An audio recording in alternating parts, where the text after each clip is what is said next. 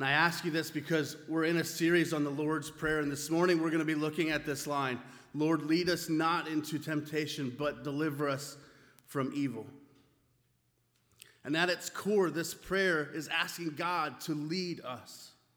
And when we ask someone to lead us, it's kind of a two part thing, isn't it? We say, um, Lead me. And that means I trust you, I believe in you. And then it also means, So I commit to follow you. And when we commit to follow, it's not like we can choose this time or that time to follow. We follow all the time. I grew up about 30 minutes outside of Philadelphia. Um, and in this area, you were an Eagles fan by default. Um, you had no other choice unless you wanted to get picked on mercilessly by the Philadelphia Eagles fans. Um, every other team is the enemy, especially the Dallas Cowboys. We bleed green. We know the Eagles' fight song by heart. In fact, you can walk down just about any street in Philadelphia and sing this line Fly, Eagles, fly. And about 10 to 20 other people, I guarantee you, will start singing that song with you. Two years ago, we celebrated with them when they won their first Super Bowl ever. And then we booed them off the field when they were playing absolutely pathetically earlier this year but we are the only ones that are allowed to trash them. They are our team, whether they are good, great, or they are terrible. There is no room for fair weather fans in Philadelphia. And let me tell you something, it's even more so with God. And so every time we pray this prayer, Lord, lead us not into temptation. First and foremost, we are saying, Lord, lead me and I will follow you. If you lead me to the mountaintop, I will follow you. If you lead me to the fire, God, I will go. If you lead me to trial or temptation, blessing or suffering, I will follow you. Church, it is a bold prayer to ask God to lead us. It's a surrender of our will to His, it's a confession of our vulnerability, our need for Him, and a commitment to follow wherever He leads us. And so we pray, lead me, right? And he's a good and loving, compassionate leader who's proven himself worthy over and over and over again in our lives. Am I right? And even scripture says this we know that in all things God works for the good of those who love him, who have been called according to his purpose. Hear that, all things at all times because God is sovereign, because He is in control of everything. He works every situation for our good. Now, you need to hear me on this because this verse is often misinterpreted. Our good is not wealth, health, and power. Our good is not so that you can live your best life now. This is not what God means at all. This is a very human perspective of what our good is. Our good, in God's terms, means becoming more like Jesus Christ. So, in all things, we can trust that God is using every situation, every circumstance, everything as a way to change us, shape us, and mold us to be more like His Son. And so that means trials, suffering, hardship, and even temptation are all being used to make you like Jesus for your good. Paul even tells us this in Romans 5. He says, We rejoice in our sufferings because we know that suffering produces perseverance, and perseverance, character, and character, hope. And this is why we can say with certainty that James is not an absolute lunatic when he writes, Consider it pure joy, my brothers, when you face trials of many kinds. He writes this because he knows that God is using all things for our good. And so we can look at this scripture this morning and we can get kind of confused, right? Lord, lead us not into temptation. Well, does that mean that God's going to tempt us? Does that mean He's going to take us to be tempted? That doesn't seem fair, does it? Should we be trying to avoid it at all if He's trying to bring something good out of it? I mean, what does this mean for us? So, I saw this great video I want to share with you guys this morning um, to help you understand how temptation might be used to teach us about perseverance and improve our character. So, let's watch.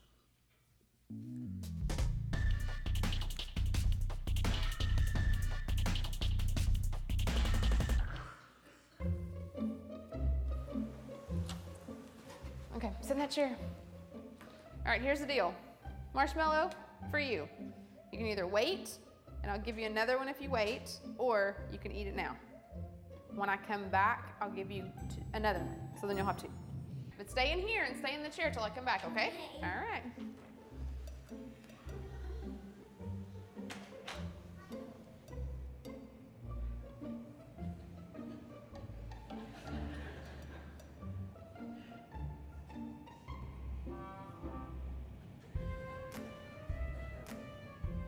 Go do something and then I'll come back. It smells yummy. Uh, it smells really good.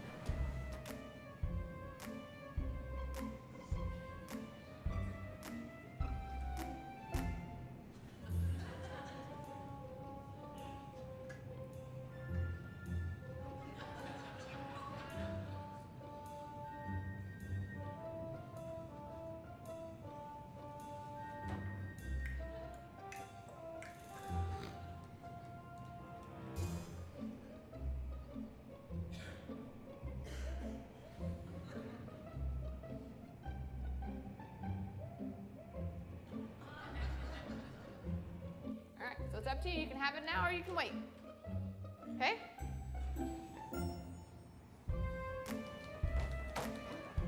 I'll be back. Stay in the chair, okay?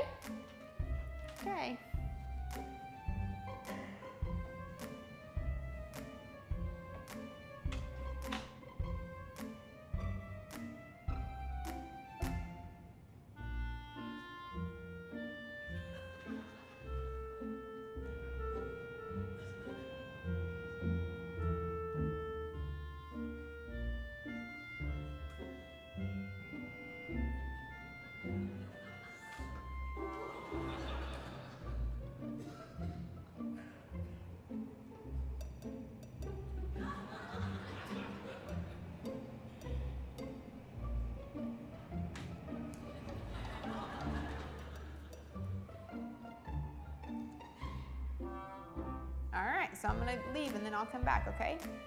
So you can either eat it right now or you can wait. Either way, okay? Okay.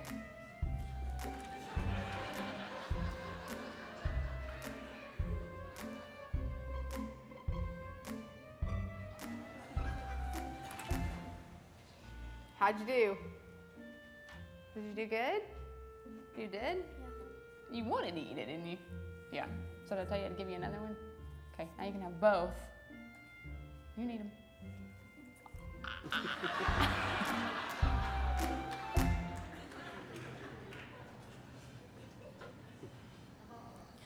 Man, I love those kids. Like the one, the one, my favorite is the kid who kisses his marshmallow. um, and the one kid thinks he can hold it in his mouth. Like, I'm, I'm just going to taste it, but I'm not going to eat it. Like, yeah, right. And the other kids are picking little pieces off here and there. Like, I'm not eating the whole thing, right? But that's what temptation is like for us too, right? At a basic level, it's what it's right there in front of us. We want it. It looks so good. Maybe we could just take a piece. Maybe we could just smell it. But we know also that if we follow the leader's instructions, that something better is waiting for us. But sometimes it just looks so good, right? It's sitting right there. And It is temptation. So, congratulations. You guys get a free Greek lesson this morning. It's your prize for being here. In Scripture, this, uh, it says, Lead us not into temptation. We go to this next slide. The word for temptation is this in the Greek, peirasmos. And this word can mean both temptation and trial. Both temptation and trial. So now, some people have tried to say, therefore, that Jesus wasn't saying, um, don't lead us to temptation, but he was saying, God, lead us not to hardships or to sufferings or to trials. And some argue that Jesus clearly couldn't have been saying, lead us not into temptation because God would never do that. Right? Scripture interprets scripture and James 1:13 clearly says that God cannot be tempted nor does he tempt anyone. But as we look at this scripture this morning, this prayer that Jesus has given us, I don't see that explanation in it. I see this word peirasmos as the perfect word here. You see, a trial and a temptation can be the exact same thing. It depends on the motive of the one using it. God can and often does lead us to a trial to face temptation for our good, a way of strengthening our faith, building perseverance, and helping us to stand strong. But the enemy is going to use those same opportunities to try to steal your faith away, to weaken it through temptation. Jesus himself, it says in Scripture, was led by the Spirit to the desert to be tempted by the devil. But hear this God didn't just drop him off there and abandon him, and he doesn't do that with you or me. He will always leave you an exit plan, a way out of the temptation and through the trial. And so often I'll hear people say this The Bible says that God will never give you more than you can handle. False. The Bible doesn't say that at all. And in fact, God will often give you more than you can handle so that you learn to rely on Him more.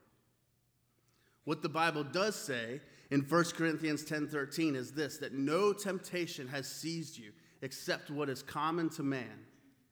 And God is faithful. He will not let you be tempted beyond what you can bear. But when you are tempted, he will also provide a way out so that you can stand up under it. And so God will not let you be tempted beyond what you can escape from. He will lead you to temptations, He will lead you to trials, but He will not leave you there, and He will always lead you through it if you will follow Him. And so praying, God, lead us not into temptation, is like asking God, don't lead us to a place where we can't escape temptation. Don't lead us to a place where temptation can overtake us because we are dependent on you. We are dependent on your grace, your mercy, your leading to make sure that we don't fall away from you, that in sin we don't offend you, that we don't walk away from your plan for our lives. And we confess, God, that we can't do it on our own. So lead us and we will follow you. And so understand that even Jesus faced temptation. Hebrews 4:15 says, "For we do not have a high priest who is unable to sympathize with our weaknesses, but one who has been tempted in every way, just as we are, and yet did not sin." Do you remember the Garden of Gethsemane? Jesus is praying. This is the night before he's crucified and he knows what's coming. And the scripture says that he is sorrowful and he is troubled.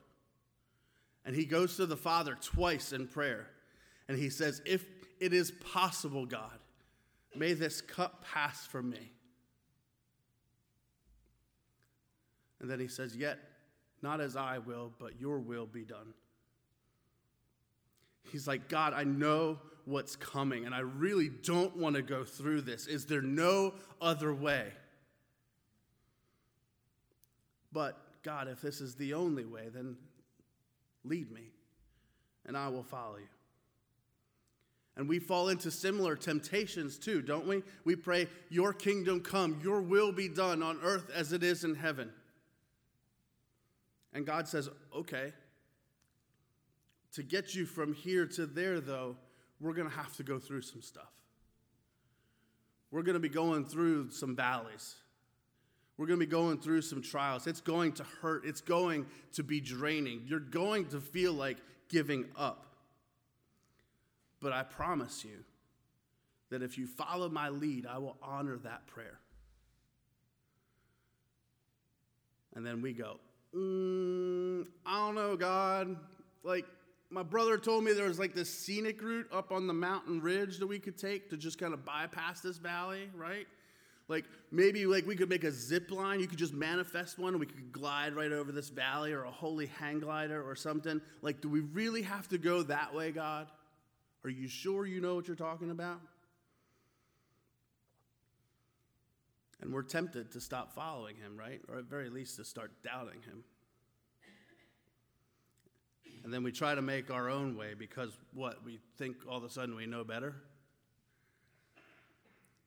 Let me tell you something that is the devil's game.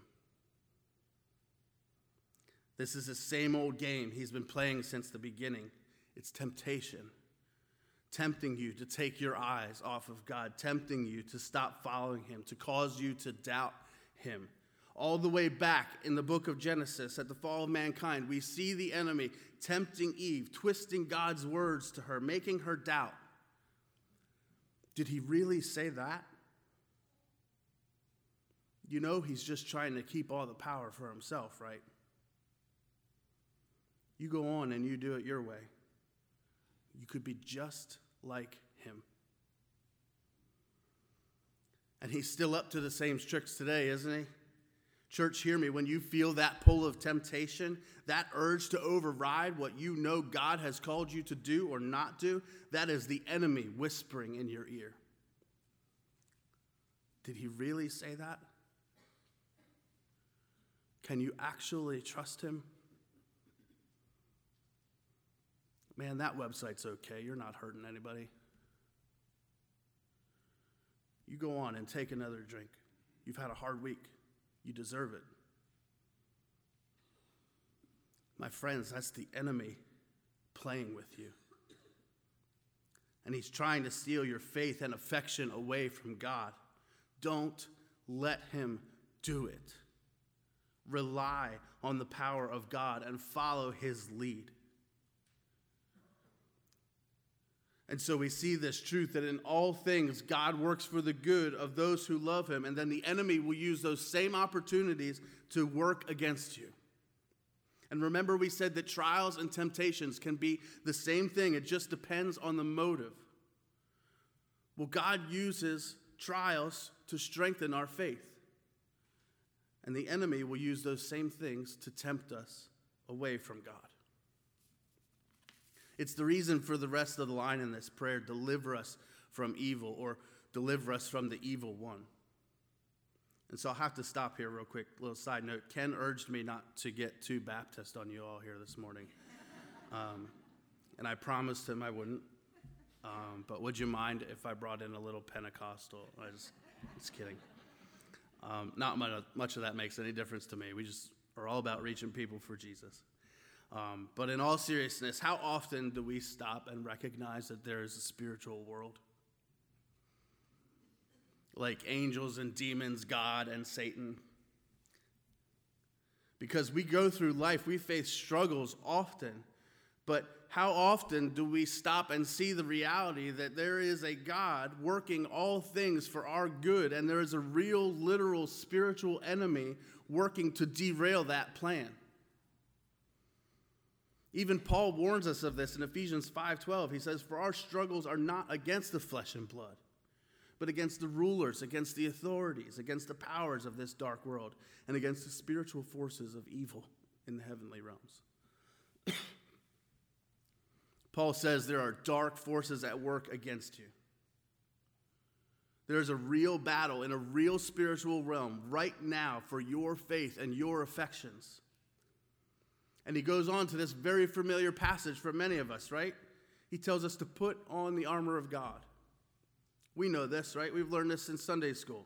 The belt of truth, the breastplate of righteousness, the sandals of the readiness of the gospel, the shield of faith, the helmet of salvation, and the sword of the Spirit. And he says, because we're fighting against uh, evil forces in the spiritual realm, he says, take cover under the armor of God. And what does he say next? Go, charge, and fight Satan and his demons until they are no more, right? Nope. No, he says, stand firm and pray. Put on the armor of God. That is, this is God's armor. And then stand and pray. Don't engage the devil in battle. The battle is God's, and God has already kicked the devil's butt. Even the angels won't bother with him too much. Jude 9 says this But even the archangel Michael, when disputing with the devil about the body of Moses, did not dare bring in a slanderous accusation against him, but simply said, The Lord rebuke you. Jesus didn't seem to bother with him much either. In the desert, when he was being tempted, the devil came at him three times, and Jesus just threw scripture back in his face. And I'm not trying to belittle the temptations that Jesus faced, but man, this is the Son of God. And he's like, hey, Satan, like, I know you. You know me. You know how this goes, and you know that this does not end well for you.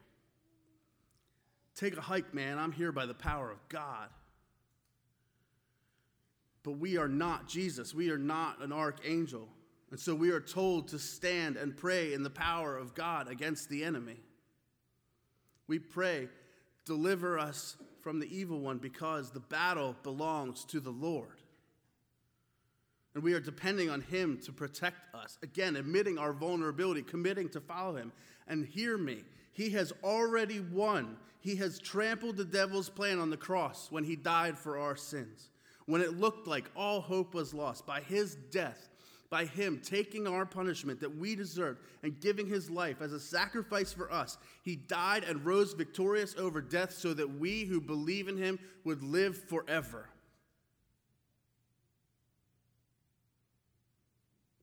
And so we pray, God, lead us not into temptation, but deliver us from evil. We're saying, Lord, lead me, and I will follow you wherever you go.